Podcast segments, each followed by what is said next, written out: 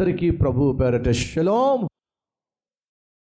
కొన్ని సందర్భాల్లో మనం ప్రార్థన చేసినప్పుడు, మనం ప్రభువును అడుగు అడిగినప్పుడు, మనం ఉపవాసం ఉండి కన్నీరు కార్చి ప్రార్థన చేసినప్పుడు ఏ ఉద్దేశంతో ప్రార్థన చేస్తున్నాం? దేవుడు జవాబిస్తాడని, కనికరిస్తాడని, కన్నీరు తొడుస్తాడని, కష్టాల నుంచి విడిపిస్తాడని ఆశతో, నిరీక్షణతో, విశ్వాసంతో ప్రార్థన చేస్తాం.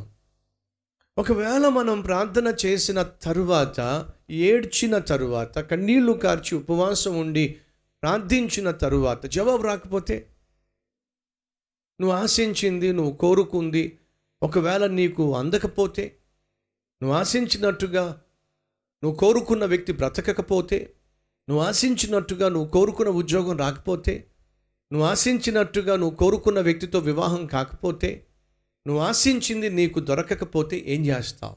నీ రియాక్షన్ ఏమిటి? దావీదు తాను కన్న కుమారుడు అనారోగ్యం గుండా వెళుతున్నప్పుడు ప్రార్థన చేశాడండి. ఉపవాసం ఏమీ తినకుండా ప్రార్థన చేశాడండి. అలా ప్రార్థన చేసినా సరే జవాబు రాలా. ఉపవాసం ఉండి ప్రార్థన చేసినా సరే జవాబు రాలా. బిడ్డ చనిపోయాడు. బిడ్డ చనిపోయాడు. రియాక్షన్ ఏమిటి?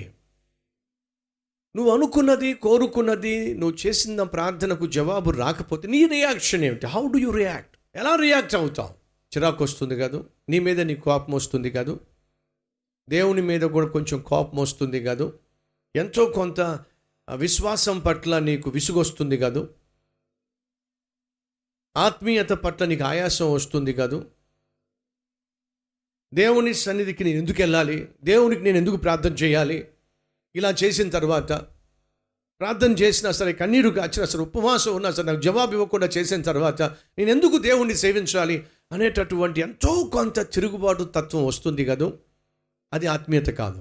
దయచేసి గమనించండి,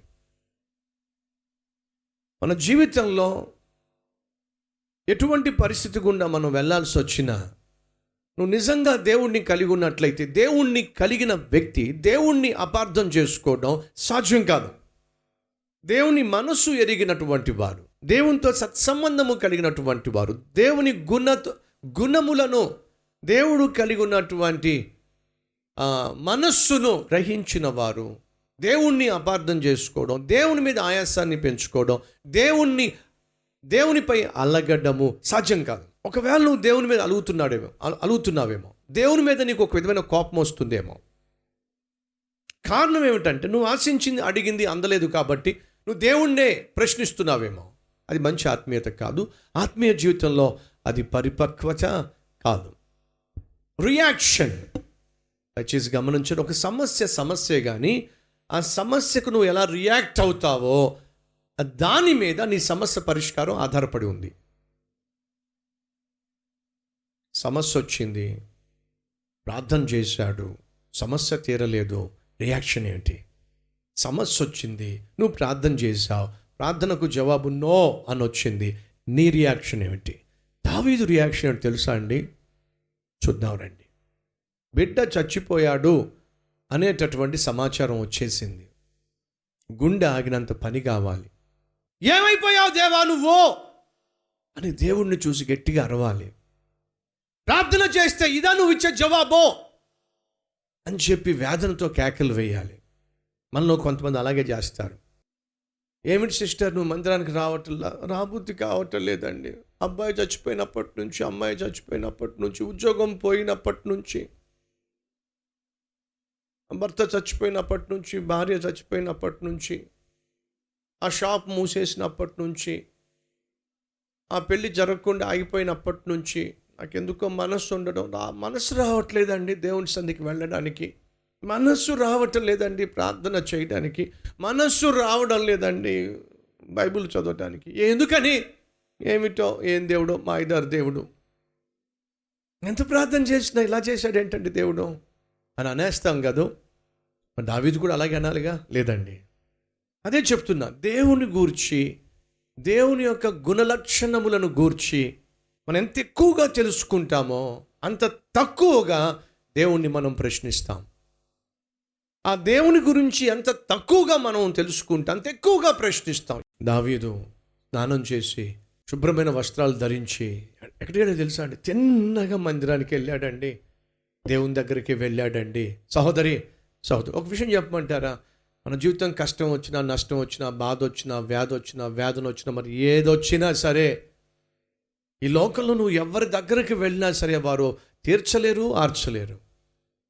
నీ సమస్యను తీర్చలేరు, నీ గుండెల్లో రగులుతున్న మంటలను వారు చల్లార్చలేరు. ఎవరు నిన్ను అర్థం చేసుకోగలరు, ఎవరు నిన్ను ఆదుకోగలరు, ఎవరు నిన్ను ఆదరించగలరు అని అంటే ఒకే ఒక్క ఆప్తుడండి. ఎవరు తెలుసా? ప్రభు అయిన యేసుక్రీస్తు.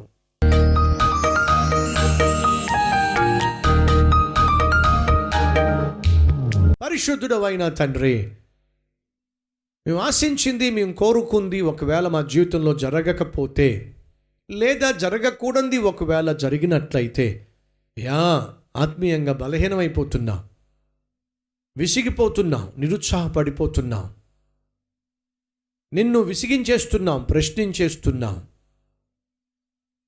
అది ఆత్మీయత, పరిపక్వత కలిగిన ఆత్మీయత కాదని, దావీదు వలె నాయనా అననుకూల పరిస్థితులు దాపరించినా సరే నీ సన్నిధికి వచ్చి నీ వాగ్దానం మీద ఆధారపడి నీ సహాయము, ఆదరణ పొందుకొని మా జీవితాలను ఆశీర్వాదకరంగా మలుచుకోగలిగిన, మార్చుకోగలిగిన కృపనివ్వండి. విపత్తుకు ఫుల్ స్టాప్ పెట్టి సంఘముగా, సమూహముగా కూడుకునే ధన్యతనివ్వమని సుక్రీస్తు నామం పేరట వేడుకుంటున్నాం తండ్రి. ఆమెన్.